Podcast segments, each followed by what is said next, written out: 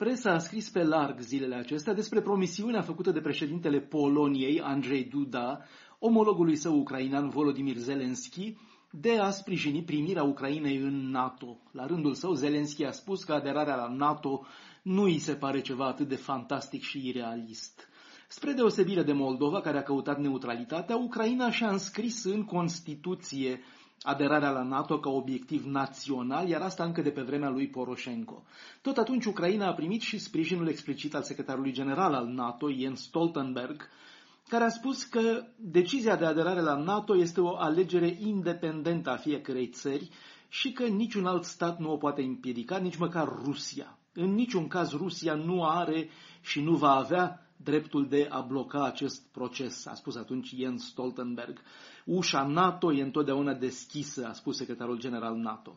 Cu toate astea, pentru a se alătura organizației, e necesar ca țara candidată să corespundă standardelor și cerințelor de reformă, precum lupta împotriva corupției și a statului de drept, a mai spus atunci Stoltenberg.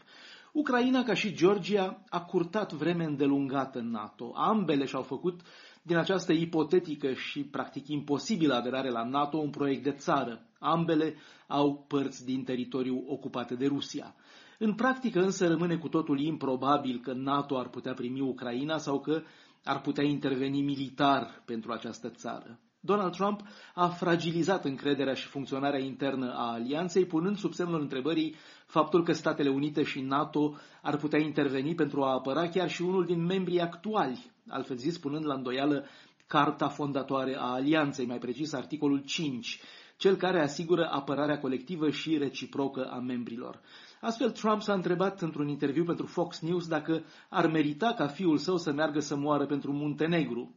Mai mult de atât, nu toți membrii alianței privesc Ucraina cu simpatie. Ungaria, de pildă, n-a încetat să blocheze în ultimii ani participarea Ucrainei la reuniuni la nivel ministerial. Relațiile dintre Ungaria și Ucraina au început să se deterioreze după ce Kievul a aprobat un proiect de lege privind limbile minoritare, în urma căruia Budapesta, dar și Bucureștiul, au afirmat că drepturile minorităților maghiare și române din Ucraina sunt îngrădite în încercarea de a beneficia de învățământ în limba lor maternă.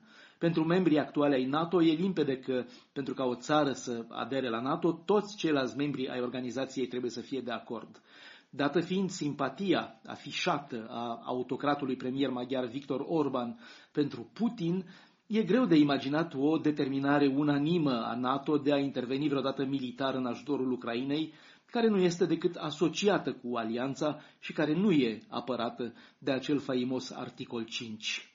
Bruxelles, Dan Alexe pentru Radio Europa Liberă.